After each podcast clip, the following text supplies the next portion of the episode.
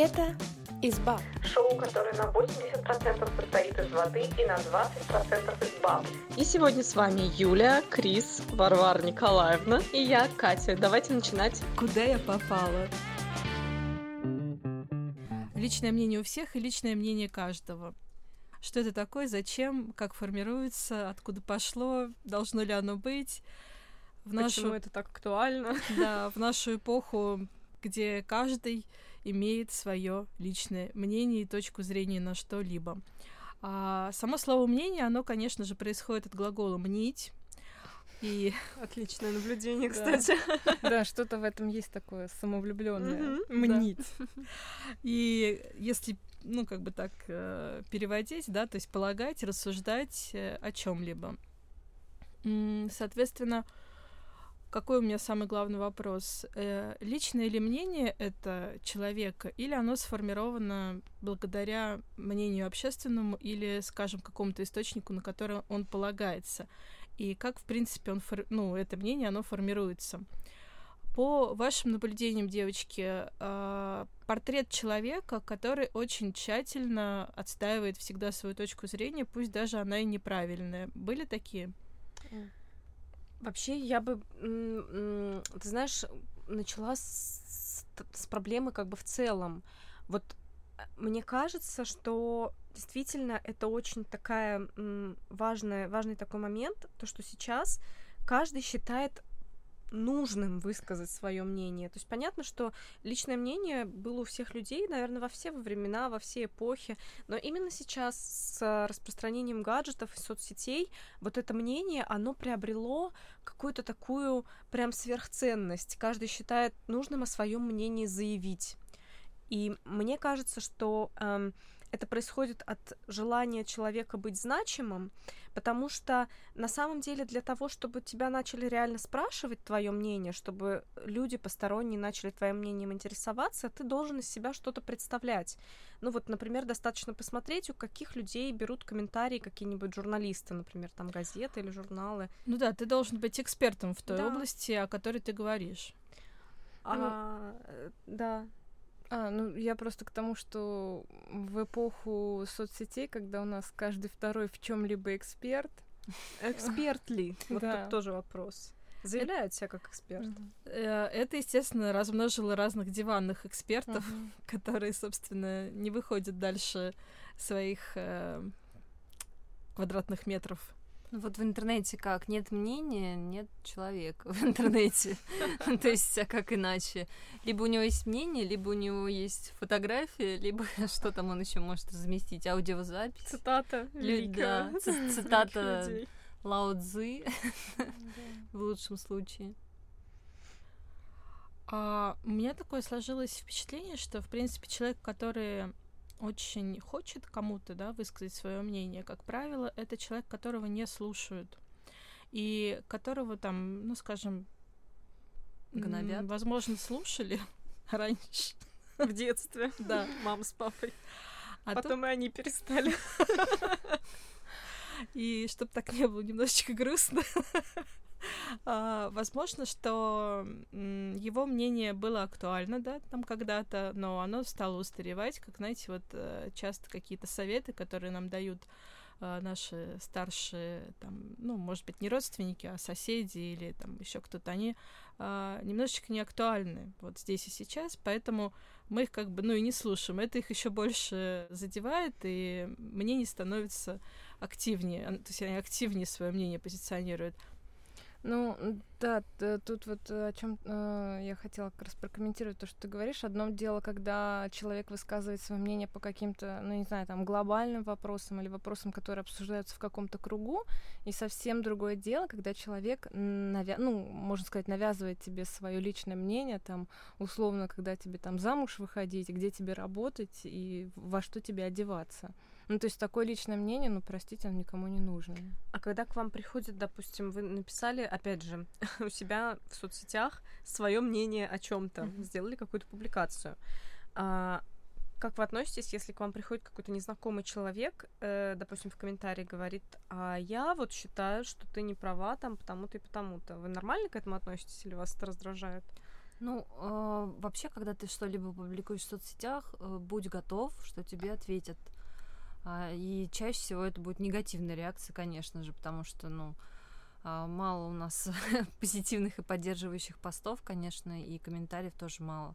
Поэтому, ну, наверное, если ты высказываешь в открытую мнение, то, а, ну да, имеют право набежать всякие эксперты и сказать, что ты не прав. А, но, как правило, у них а, недостаток информации идет, да, то есть если, скажем, ты этот вопрос изучил глубже, и у тебя более актуальная информация, то, соответственно, ты прав, ты чувствуешь себя правым. А часто люди, ну, действительно прибегают, не владея твоей информацией, там, кто владеет информацией, тот владеет миром.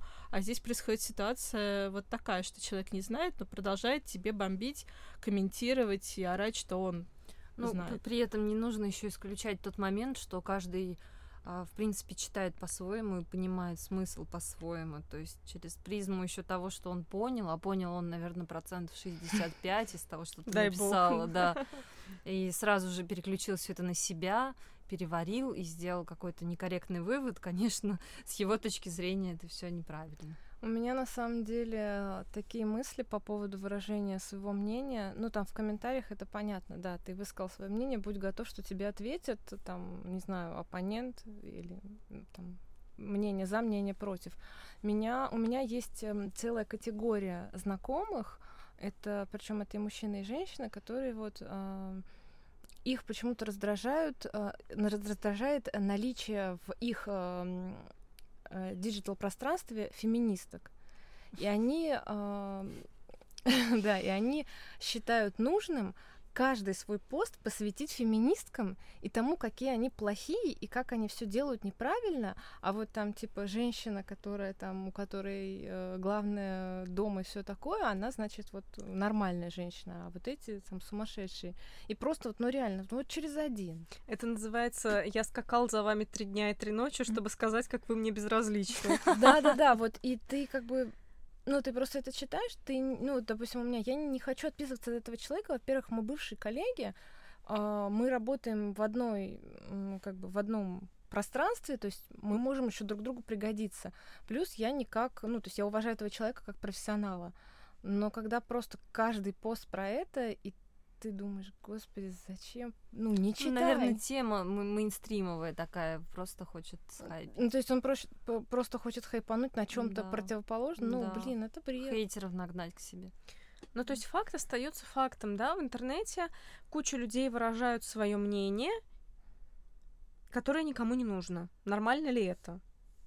И надо ли э, с этим что-то делать? Ну, для интернета нормально, наверное. Да, да. Холивар да, устраивать по любому поводу вообще. Я, кстати, слышала мнение, даже что некоторые психологи считают, что это хорошо. Потому что э, некоторые люди склонны к каким-то жестокостям, да, маньячины. А пусть, типа, лучше они там холивар устраивают в интернете, свое мнение высказывают и всем доказывают, чем они пойдут на улицу там резать кого-то. А, ну да, собственно, поэтому как бы и существуют различные провокации для того, чтобы люди высказывали свое мнение активно, да.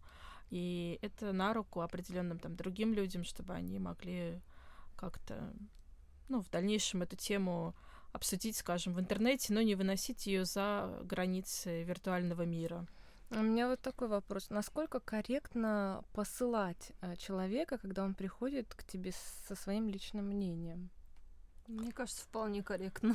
Ты же на своей страничке посылаешь. Ну, нет, нет, я говорю не только про а. соцсети, я говорю вообще в принципе. Я думаю, можно как-то корректно ответить, что мне неинтересно. Я, я думаю, что здесь стоит вопрос о том, насколько вообще допустимо обращать внимание на него, да, то есть либо мы обращаем на него внимание, опускаемся там до его уровня, если это какая-то ненормативная лексика и прочее, да, отвечаем ему в том же ключе, либо мы просто там игнорируем, либо если это достаточно адекватная какая-то критика или вопрос, а, или это, скажем, критика ну, к месту, да, написано, то, наверное, стоит ему ответить.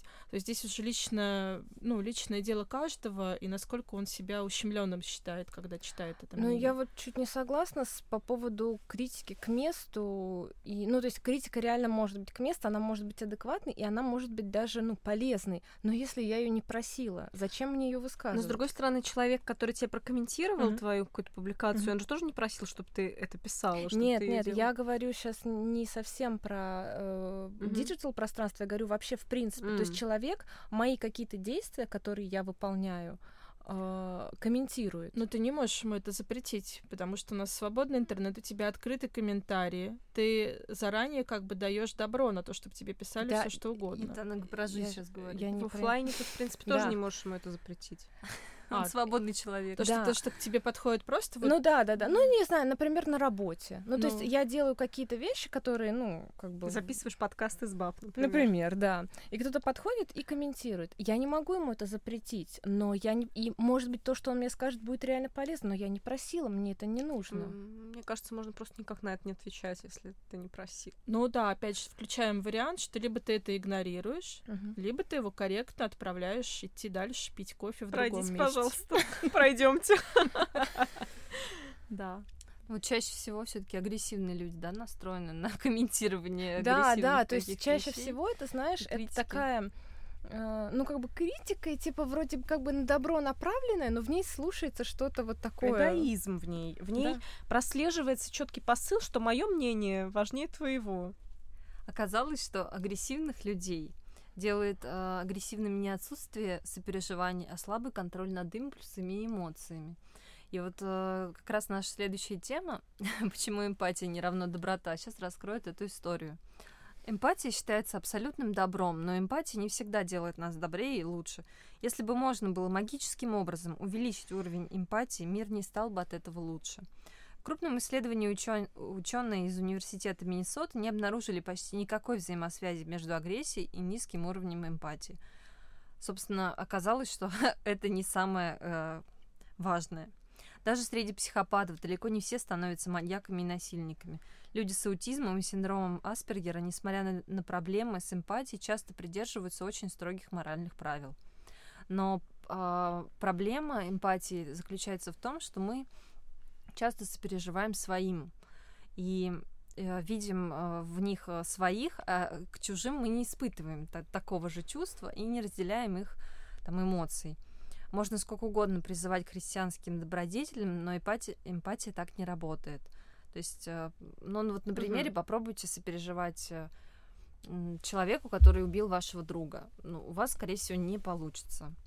Ну, Но в то же- всего, нет. да. Но в то же время эмпатия помогает разрушить границы между одним человеком и другим и сделать нас э, более участливыми и избавиться от эгоизма и безразличия. Вот что вы думаете по этому поводу? Но эмпатия, она заключается не только в сопереживании тому, кто совершил какой-то поступок, но и к последствиям этого поступка. Мне вот буквально недавно рассказали историю про девочку, которая не испытывает эмпатии, и в качестве одного из примеров ее поведения привели следующую ситуацию. Они с отцом ехали на машине, отец сбил собаку по дороге, и она ему сказала, ну, чего ты остановился, едем дальше. А сколько лет этой девочке? Ей 26 или 27, ну то есть вот Мгм. такой возраст. И так у нее во всем. Если при ней происходит какая-то такая ситуация, она даже не врубается, что что-то произошло, да, плохое, что ну, Мгм. собака умерла, и как бы ей, наверное... Или там, например, она даже, э, может быть, не умерла, ей больно, ей нужно доставить в больницу. То есть вот у нее как будто бы с детства это наблюдают все ее там знакомые, вот в том числе моя подруга об этом рассказывала, как будто нет какой-то эмоциональной вот этой сферы, которая... То есть она очень легко переносит расставание, от нее никогда а, не было каких-то, знаете, как когда люди убиваются горем, то есть вот этих состо- состояний она просто не в Боже, состоянии как я испытать. завидую этой девочке, честно. Я считаю, что э, эмпатия на самом деле это чаще всего большое зло, для, особенно для женщин. Ну, особенно у нас вот в российском обществе принято так девочек воспитывать, что девочка должна быть там чувствительная, она как-то должна уметь там сопереживать. Вот мы все этого Тургенева что-то читаем, читаем в школах, там ревем, когда Герасим Муму убил. А потом ты выходишь во взрослую жизнь и понимаешь, что ты недостаточно эмоционально стабильна для того, чтобы... Ну, ты недостаточно сохранная у тебя психика. Ты просто, не знаю, убиваешься из-за каждой ерунды, когда, может быть, надо просто не реагировать и... А, но при этом дальше. это влечет за собой другие а, а, штуки такие, да, для того, чтобы она испытала какие-то эмоции. она, ну, постоянно находится под действием неких каких-то там средств. Ну, да- Психотропных ну, веществ? допустим, ну, я не буду говорить в эфире, да, потому Мгм. что я как бы не могу точно утверждать, но я могу сказать, что абсолютно точно на тот период времени, когда я ее знала, ей для того, чтобы испытать просто какую-то радость и веселье, нужно было прям очень сильно напиваться.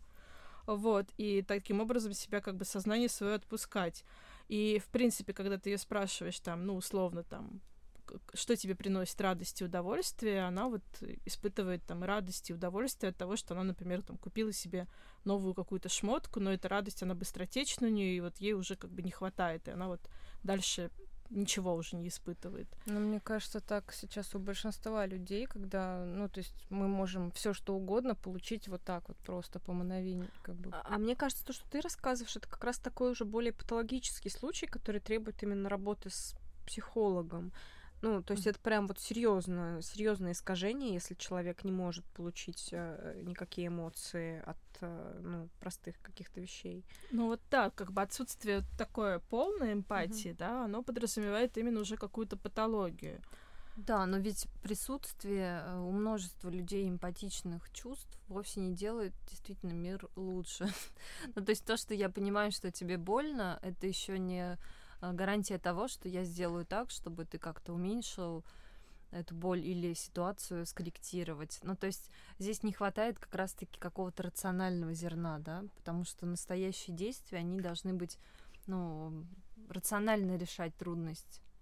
А иногда, мне кажется, это только мешает, потому что если человек действительно... У тебя что-то случилось, допустим, какой-то человек проявляет эмпатию, но действительно не предлагает никакого рационального решения, он тебя только еще больше будоражит, ну, то есть там, условно, начинает вокруг тебя бегать и говорить там, а, боже, какой ужас, как, как я тебя Как у нас сопереживаю. любят, кстати. А, но это опять же это другая крайность, это типичное стероидное поведение, чтобы обратить на себя внимание, да.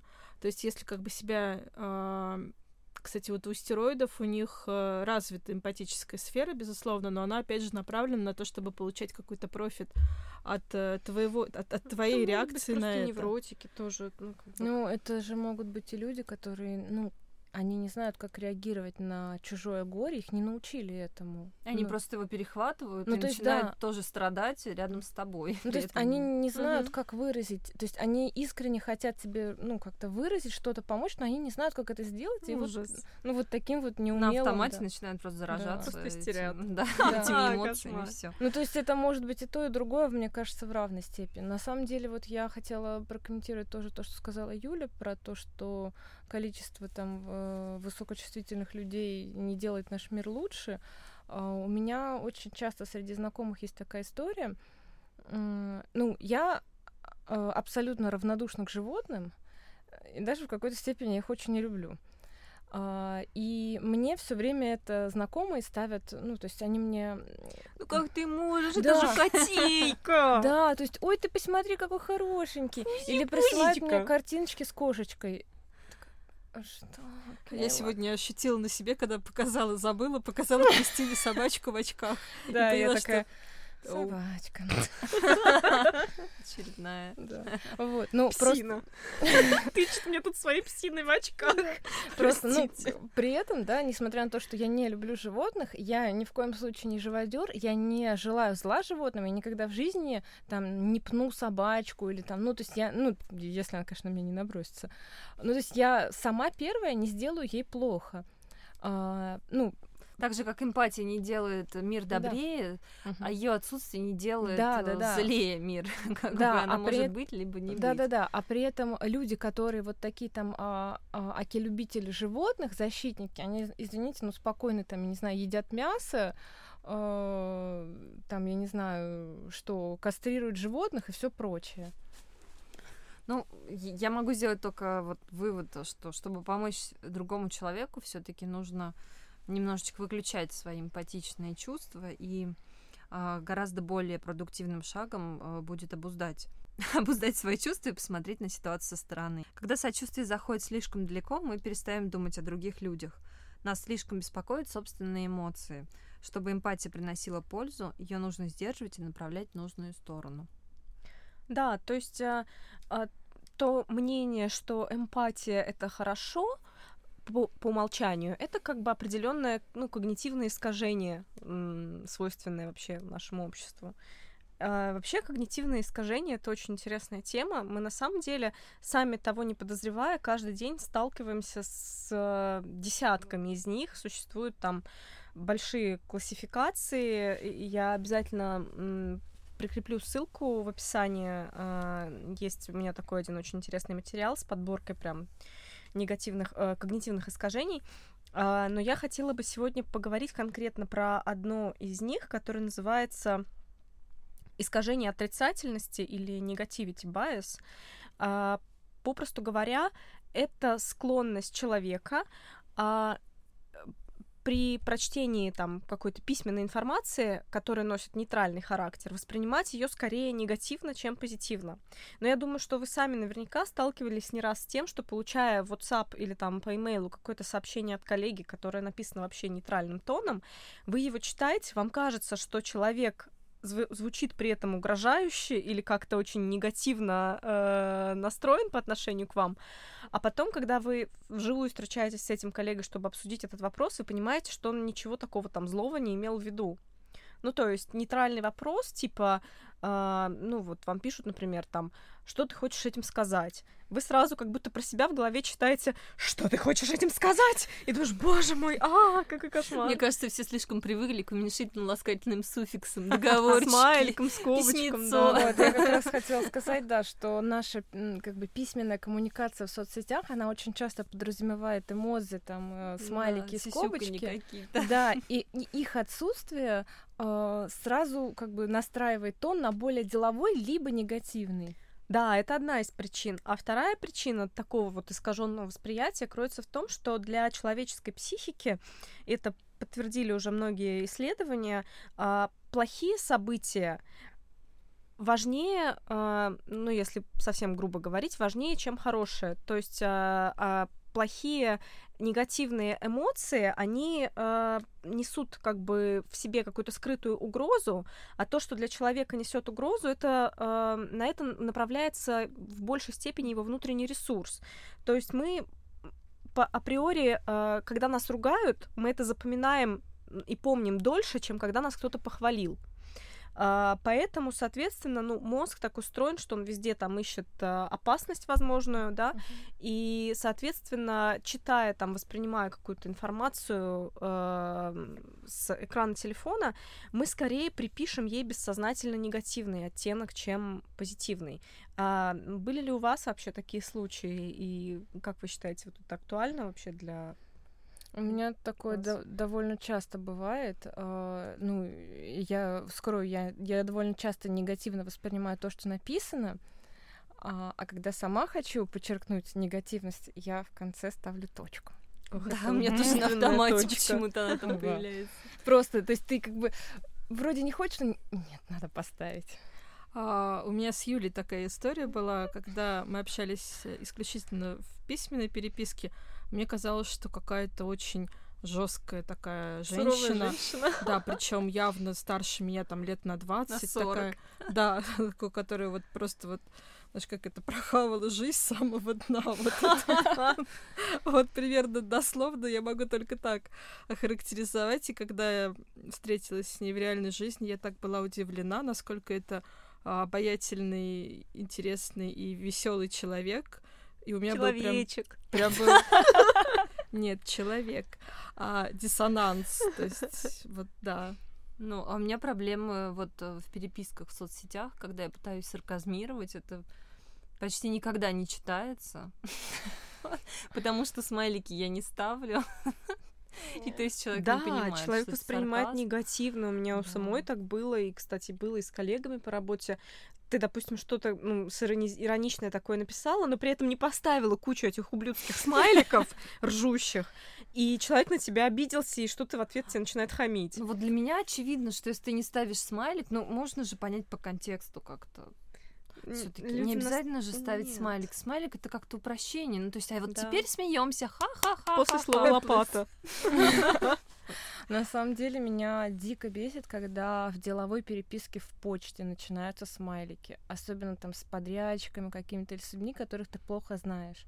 Ну, да, то есть- это, это прям настораживает. То есть, ну, это, да, это обычно случается, когда у вас там больше, чем два письма друг к другу, то есть, когда у вас какая-то длинная цепочка писем идет, и человек в какой-то момент переступает этот порог и становится как бы тебе более знаком, и начинаются вот эти скобочки, хихиканья. Меня это, наоборот, как-то расслабляет всегда. У меня начинаются проблемы, потому что как только он начинает ставить скобочки и смайлики, он а, бессознательно считает, что ему можно уже не так трепетно относиться к каким-то задачам, и как-то что-то можно спустить уже там на ха-ха-ха, хи-хи-хи. Ну вот, ты знаешь, у меня то же самое бывает, когда, ну, то есть ты, человек, допустим, вы переписываетесь, да, с, там, с каким-то, ну, там, новым, там, не знаю, твоим коллегой, а, он э, начинает ставить тебе там скобочки в конце, и ты такой думаешь, ну, ладно, там, типа, все, познакомились, я тоже поставлю скобочку. Ставишь скобочку, и после этого он переходит на «ты». О боже, Но нет. вы еще даже контракт не заключили. Ах, вот это, конечно, самое вообще опасный момент. Очень интересно узнать, э, как наши слушатели относятся к тому, когда им начинают коллеги в почте присылать смайлики. Хорошо это или плохо, как вы считаете? Напишите нам обязательно в комментах. А я сейчас пожалуюсь, как вам, например, такая история. А, человек, э, будучи прикрепленным ко мне по работе, да, менеджером, отвечающим за проект со стороны заказчика, Мгм.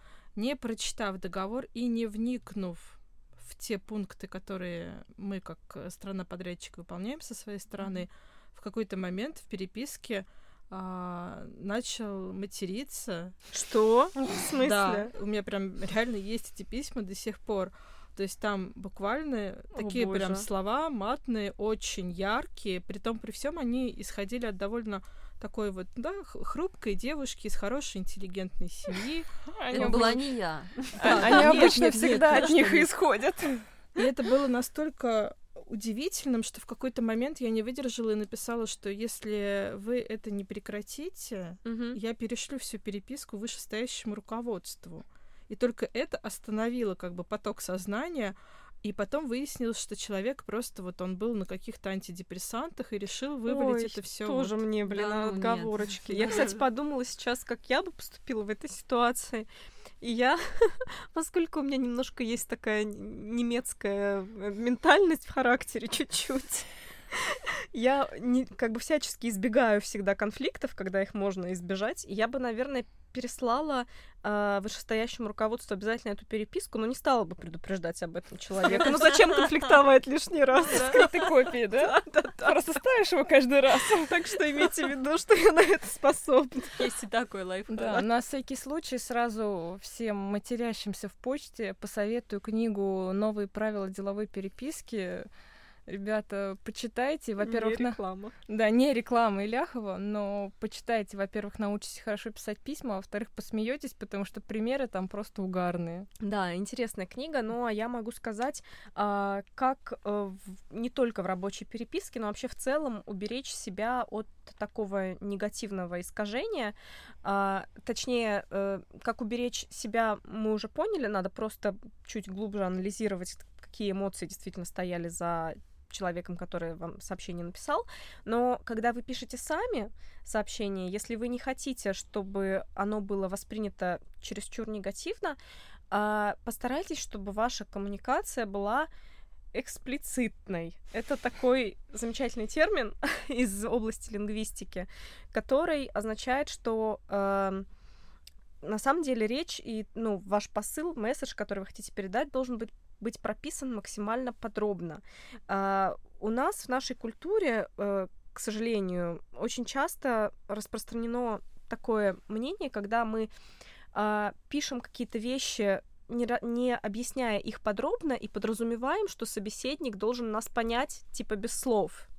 Это такой, как бы, ну, баг, свойственный в целом российской культуре. То есть мы можем написать, допустим, коллеге э, в ответ на презентацию или там какой-то файл, который нам не понравился, мы можем написать ему, ну ты чего, это никуда не годится. Но при этом э, не объяснить, что конкретно не так, что конкретно плохо, и рассчитывать, что, ну вот он должен как-то понять. Да, это на самом деле очень большая проблема вот в творческой сфере. Мгм. а, и, ну, здесь, ну, помимо того, что, да, человек просто не объясняет, мне очень нравится, когда человек говорит, типа, это плохо сделано, и дальше идут Да. вот эти вот комментарии из разряда полной вкусовщины. Плохо, плохо, плохо, Да. плохо. А что конкретно плохо и почему да, плохо? и ты не, ты не можешь понять, как бы здесь э, структурно плохо или здесь как бы, ну...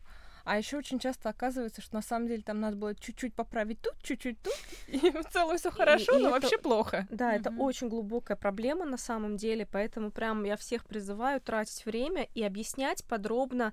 Вот, ну, простите, ну, представьте, что вы объясняете ребенку в детском саду, почему э, у вас э, там какие-то э, нарекания возникли.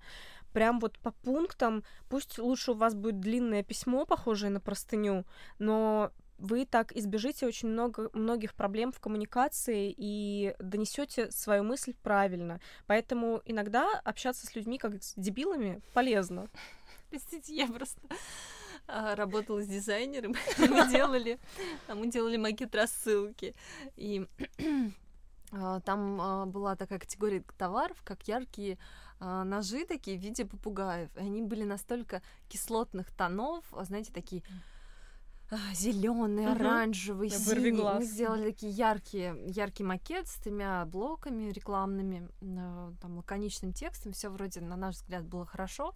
Ну, как бы ножи сами по себе были яркие, мы положили их на фон, все в порядке, отправляем уже вылизанный макет, все. И нам присылают ответ. а, Девочки, но птицы какие-то безликие. Они просто настолько яркие.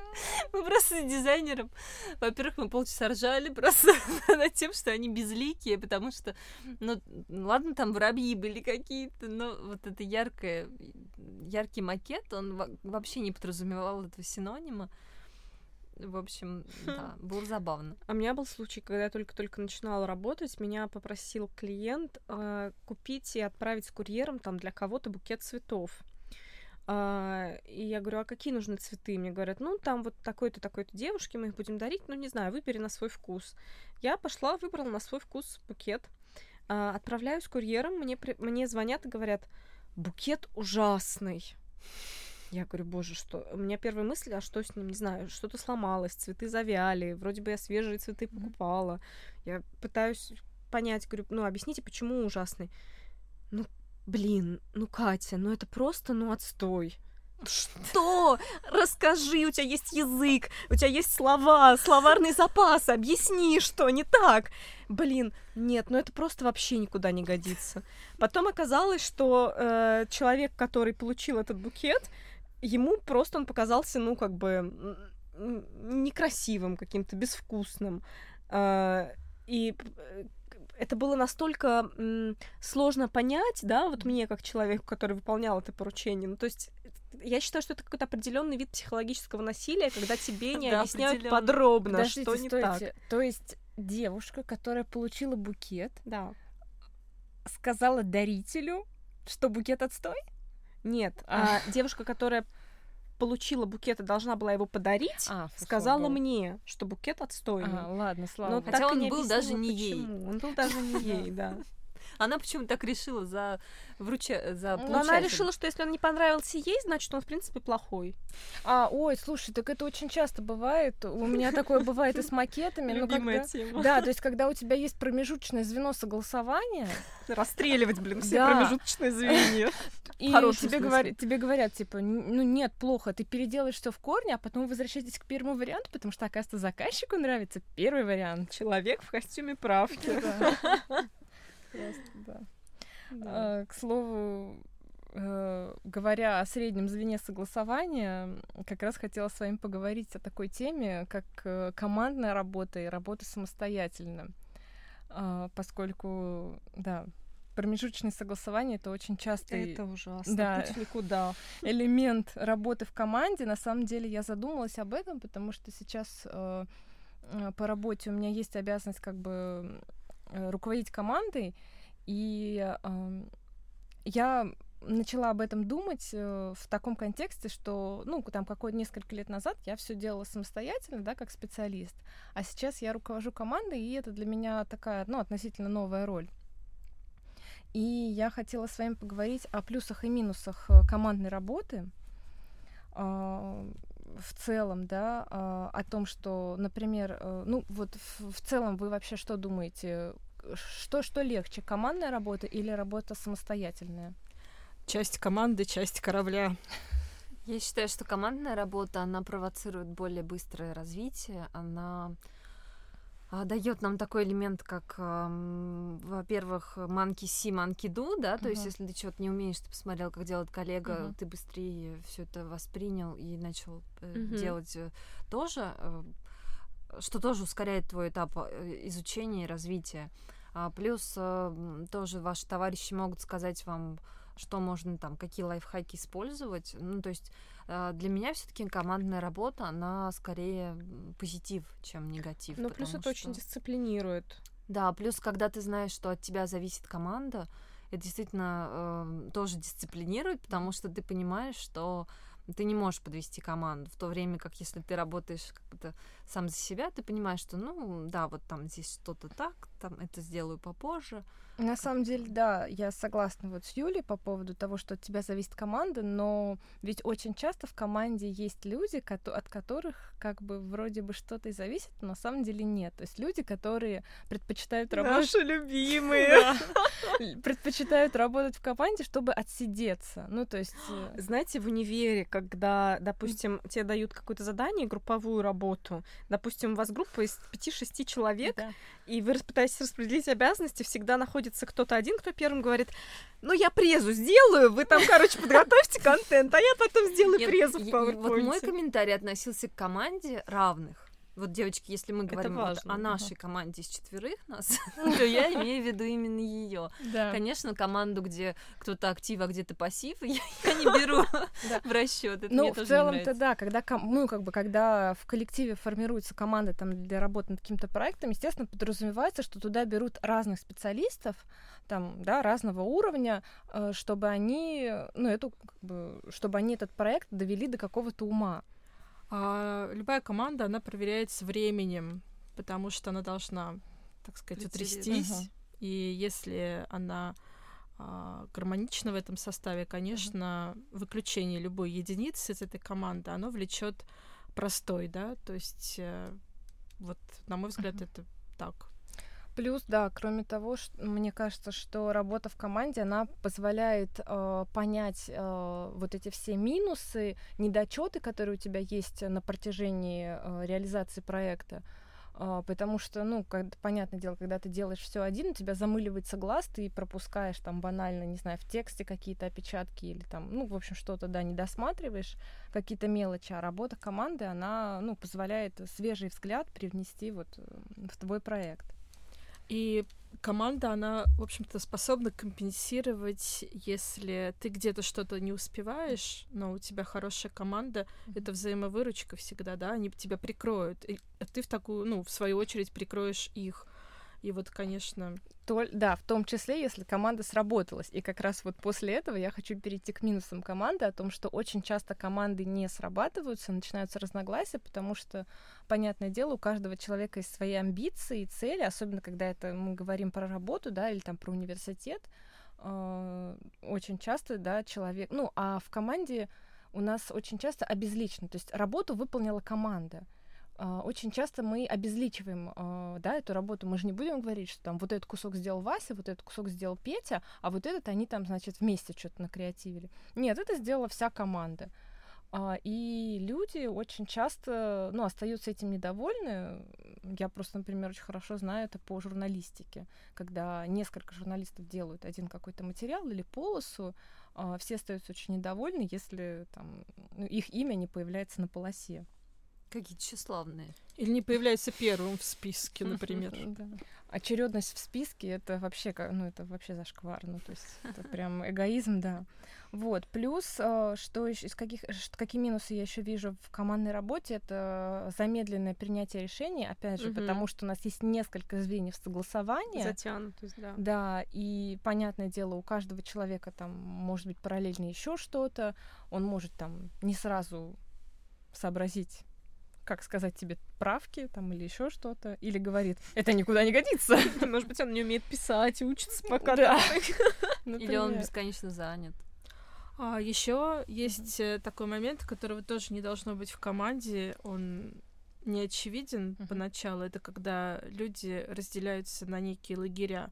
Да, то есть у нас Да. есть, допустим, одна большая команда, в ней шесть человек, но вот эти трое дружат против этих троих. Да, это Ну, очень... это уже вообще, да, прям плохо.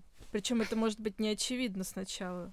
Оно может сформироваться как бы в течение проекта. Подводные камни. Вот, да, и в связи с этим, а, какие плюсы я вижу в самостоятельной работе, это то, что, ну, то есть для многих, например, это минус, мне кажется, это плюс, что я сама несу ответственность за результат, поэтому я могу принимать какие-то решения, которые я не смогла бы э, принять, работая в команде. Ну да, здесь, конечно, тоже хочется добавить, что а, счастье найти тех людей, с которыми хорошо работать вообще в целом. Потому что действительно команды бывают разные, и кто-то начинает там с тобой конкурировать, хотя, казалось бы, зачем? Казалось бы, ну, у тебя же нет шансов, это очевидно. Да, плюс э, работа самостоятельно, ну, самостоятельная работа, она позволяет избежать себе такого неприятного, ну, я думаю, что для многих это неприятное событие, как совещание. Да. Но мне кажется, что все-таки в эпоху цифровизации коммуникативные навыки и работа в команде, они способствуют все-таки твоему личному развитию. Согласна. Я могу сказать коротко о своем вообще отношении к Мгм. этой теме. До, наверное, прошлого года я была твердо абсолютно убеждена, что работа в команде это не мое. И что мне гораздо удобнее будет работать одной, и вообще, что мне надо к этому стремиться, чтобы работать одной самой на себя. Но потом случился мой судьбоносный отпуск, во время которого я познакомилась с одним очень э, успешным, скажем так, предпринимателем, то есть человеком, который реально свой бизнес огромный построил э, с нуля. И э, мы с ним стали обсуждать вообще вот том числе работу в команде и вне ее. И он мне сказал одну такую простую вещь, которая в какой-то степени перевернула мое, блин, сознание, как бы это ужасно не звучало. Он сказал, что многие перфекционисты склонны считать, что они одни работу сделают лучше, чем работая в команде. Но на самом деле это не так, потому что когда ты работаешь один и когда ты еще и перфекционист, а, часто очень ты просто нагружаешь себя непосильным количеством обязанностей, и на самом деле идеальный выход это все-таки работа в команде, но работа в команде, ну, чтобы она была действительно эффективной, ты эту команду должен создать сам.